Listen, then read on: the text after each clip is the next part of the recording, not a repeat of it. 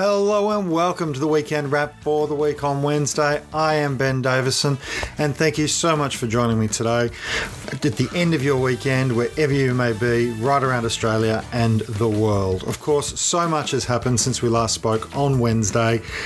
Lockdown has been extended in New South Wales. It now won't end until the end of September, and many are predicting it'll go well beyond that as well. Lockdown has hit regional Victoria as well now with many cases being uh, recorded in Shepparton of COVID 19. But firstly, I want to just discuss Scott Morrison's appearance on Insiders earlier Sunday morning. Insiders, of course, is the ABC's flagship political discussion show. Scott Morrison managed to brush off concerns that his government had failed on the vaccine rollout by suggesting somehow that many are wise in hindsight. That's a direct quote. Many are wise in hindsight. As though Scott Morrison was not being told all throughout 2020 that he needed to order more doses of Pfizer, that he needed to ramp up the production capacity for the Pfizer vaccine here in Australia, which currently stands at zero, by the way. Morrison has managed to pretend as though all of the advice, all of the commentary, all of the friendly, helpful suggestions of the opposition, of the union movement, even of business, somehow didn't happen and didn't exist. An outrageously ridiculous claim by Scott Morrison. Of course, we can all do better with hindsight. That's a saying we're all familiar with. What Morrison is failing to acknowledge is that he actively chose to ignore an approach by Pfizer to take up their vaccine. The Morrison government ignored it, and now we are paying the price. That's the reality. That's the accountability that Scott Morrison needs to accept.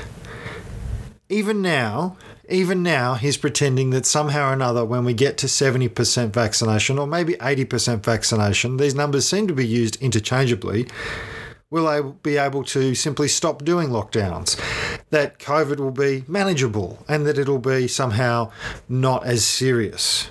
Of course, that number doesn't count children at all. And as we're seeing with the outbreaks now in New South Wales, the ACT, and Victoria, children are increasingly part of the infected community. It also doesn't take into account the idea that we have tens of thousands of cases of COVID active in the community when we hit those vaccination marks.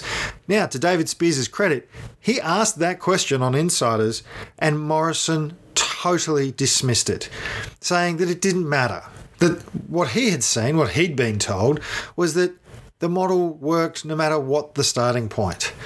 Now, I am not an economist, nor am I a epidemiologist. I do, however, have an MBA, and I have built many models. And I can tell you that if you change the variables in the model, the outcomes change. That's why you build a model to test the variables, to see what the different outcomes are when you adjust the variables.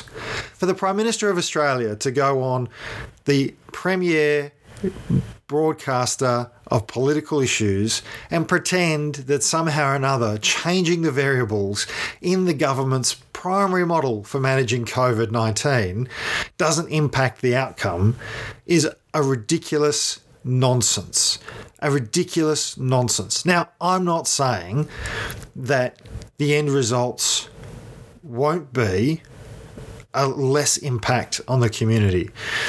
But it is impossible to believe that a model that says you have very low rates of infection in the community, and if you have those low rates and you get to the point of 80% vaccination, then you can manage COVID without lockdowns, is the same as a model that says you have 20 or 30,000 cases of COVID in, say, the community of New South Wales, you get to 70% vaccination rates and you can still manage COVID without any form of restrictions or lockdown. Those two things are simply incompatible. They do not make sense. It is ridiculous, and it is an attempt to prop up this ongoing view of the Morrison government around its economics first ideology. When we've seen in country after country after country, you have to deal with the health problem. And countries that put the economy, in inverted commas, first end up not only not only with a health problem, but still having a tanked economy at the same time. You have to deal with health in order for the economy to thrive because, as we've talked about many times, the economy is simply the decisions that people make to transact with one another, to undertake activity, to buy and sell things. If people are sick, if people are fearful, if people are in hospital or dying from COVID, they're not undertaking economic activity. Talking about COVID, unfortunately, three more people have died in the last 24 hours in New South Wales. New South Wales continues to break its daily record. It has had three straight days in a row of record cases. Yesterday, 826, today, 830. There are 550 people in hospital with COVID 19 in New South Wales. There are now increasing outbreaks within hospitals themselves. We have 94 people in New South Wales in intensive care and 31 of them on ventilators, ranging right across the different age groups. This is one of the most disturbing outbreaks we have seen in Australia. There are now well over 10,000 cases of COVID 19 active in New South Wales. Hundreds of cases where people have COVID and are active in the community. The, the number of active cases of COVID in New South Wales has doubled in 10 days. That is truly disturbing. For all of the extra vaccines people have been getting, for all of the extra precautions that Gladys Berejiklian is apparently trying to impose, the active number of cases has doubled and is now well over 10,000. In the ACT, they have 19 cases just today. 19 cases just today. That includes 10 to 12 in the disability community, including support workers. This is a core part of what Morrison promised to have finished well before the middle of 2021 was that disability support workers, people in supported disability accommodation, people in aged care, aged care workers would be vaccinated. Less than one in four NDIS participants, that is, people with a disability and participating in the National Disability Insurance Scheme, less than one in four have had a shot of vaccination. This is an outrageous failure by the Morrison government. They have failed to deliver on their promise, and now we're seeing some of our most vulnerable community members infected with COVID 19. And not just infected with COVID 19, but they're vaccinated and less likely to need hospitalisation, but in many cases now, not vaccinated infected with COVID 19. And we know the repercussions of that can be hospitalisation, ventilation, and even death. Obviously, we hope all of those people have a speedy and full recovery. One of the issues that stands out in Morrison's numbers is that he's not counting children in the 70 to 80% vaccination target. And of course, children are increasingly being infected by COVID 19 and spreading COVID 19. That's why restrictions have been put in place around playgrounds and now childcare and early childhood education centres. Children getting COVID 19 may not suffer the same immediate consequences and are less likely to die. There's no question about that. That is what the stats are showing us. But what we don't know is the long term impact of COVID 19 on children. It's almost impossible for the science to tell us this. COVID 19 has been around for 18 months a child under five gets COVID 19 now. We know that in many adults who were infected at the start of the pandemic, some 18 months ago, there have been long term repercussions, even after COVID has left their system. Problems with their heart, problems with their memory.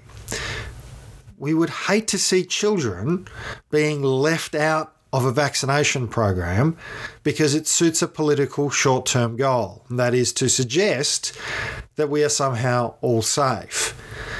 If children are exposed to COVID 19, what impact will it have on them in the future? If adults, suffer ongoing heart problems, ongoing uh, psychological problems, ongoing problems with their memory, ongoing physiological problems. If that's happening to adults, what might happen to children? At this point, we don't know.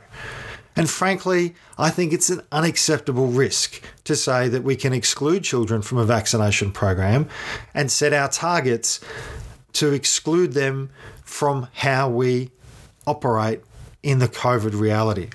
But Morrison doesn't seem to have such a problem. This is a huge issue, a huge issue which I think is only going to get worse in the days and weeks to come. Now, in Victoria, we have to talk about the fact there were 65 new cases. Obviously, as I've already said, lockdown was extended to include the regions. There are now 27 people in hospital with COVID 19 in Victoria. That's up from 18 just the just yesterday. So, as of Sunday, 27 in hospital, 12 are in intensive care.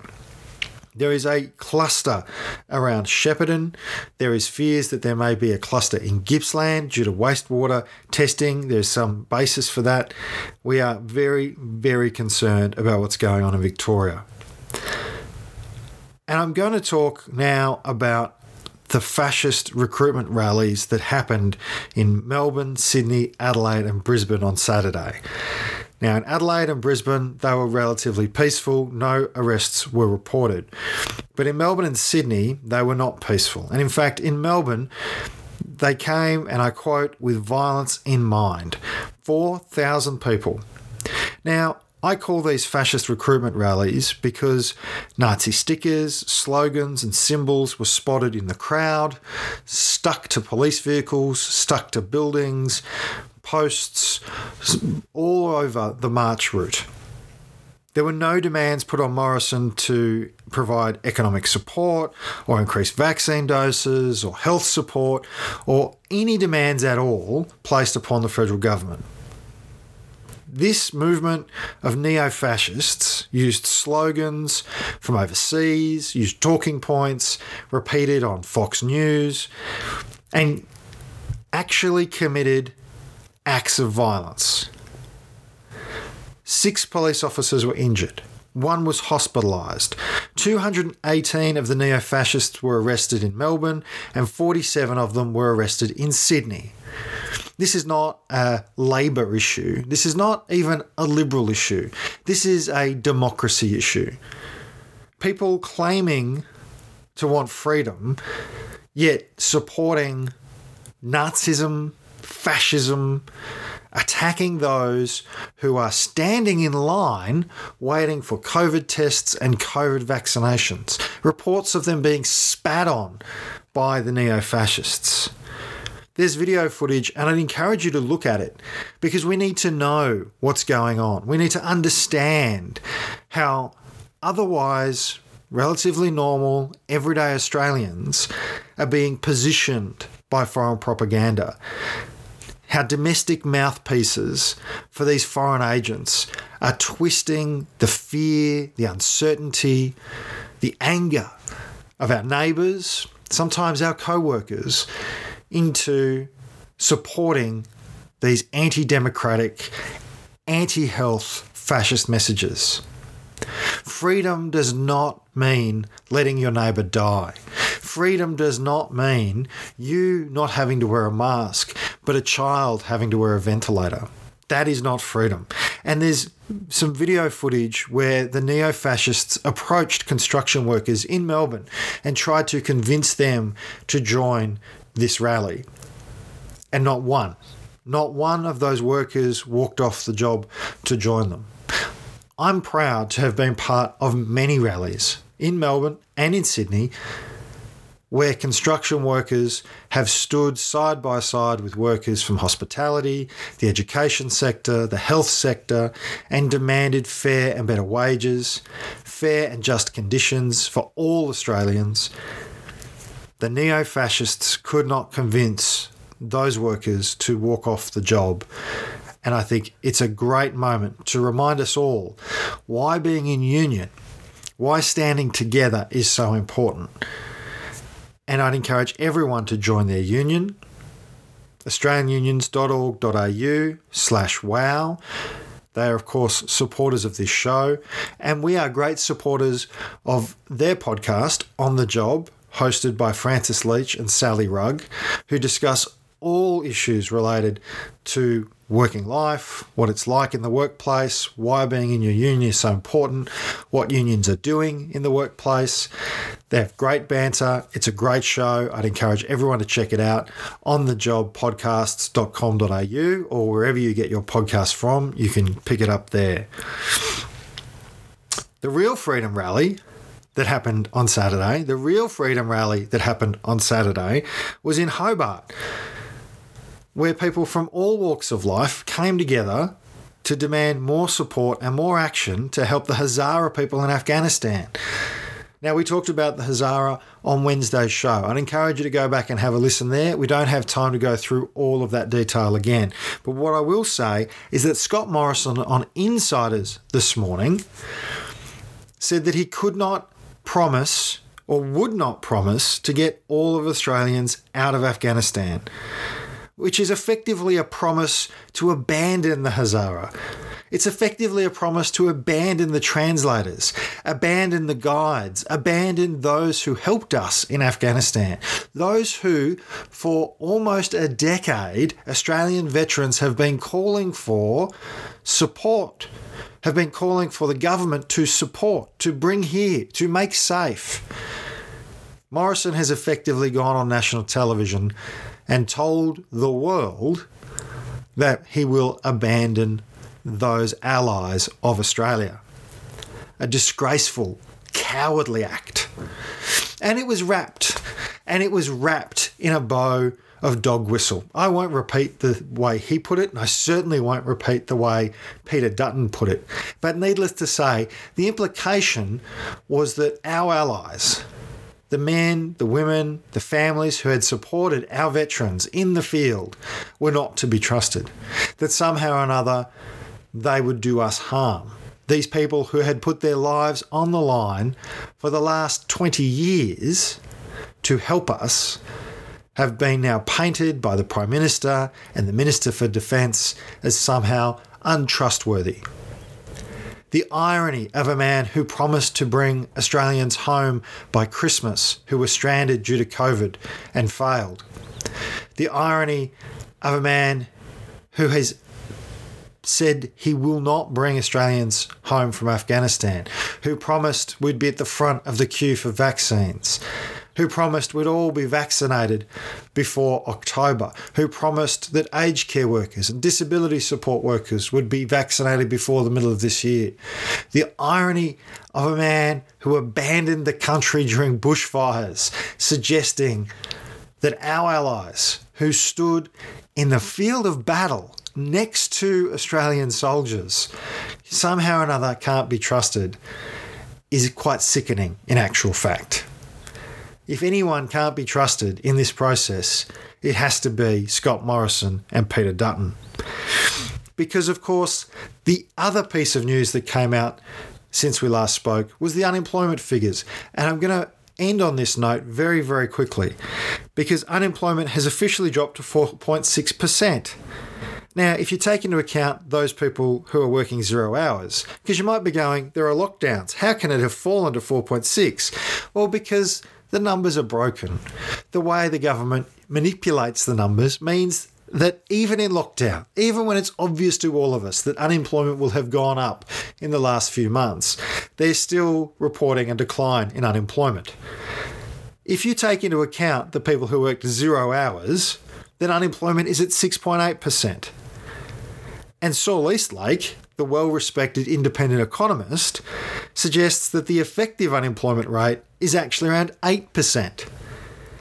While Greg Jericho, the writer for The Guardian, has suggested that in New South Wales, effective unemployment is closer to 10%, sitting at around 9.8. Because there is still no wage subsidy. There is still no national economic recovery program.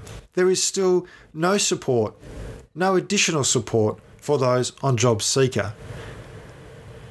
The Morrison government can't be trusted to help Australians in need. It can't be trusted to support our allies. It can't be trusted with figures around vaccines or figures around unemployment. Frankly, the people that I put my trust in are my neighbours, my community, my union. It's the people like those workers on the construction site who refuse to join the neo fascists, who refuse to listen to the propaganda of foreign agents, who refuse to simply blindly accept that their anger could be used against their long term interest. So I encourage you to get involved. You know, we might be in lockdown, but there's still many ways. You can join your union online, australianunions.org.au slash wow to join your union. You can participate in online actions. Go to megaphone.org.au to see how you can get involved with those things. And of course, to find out what's going on in the broader workplace, listen to On the Job with Francis Leach and Sally Rugg on thejobpodcast.com.au to download that one. It's been a huge few days since we last spoke on Wednesday, and I'm sure there'll be lots that happens between now and then as well. So please do remember to be kind to yourself and to each other.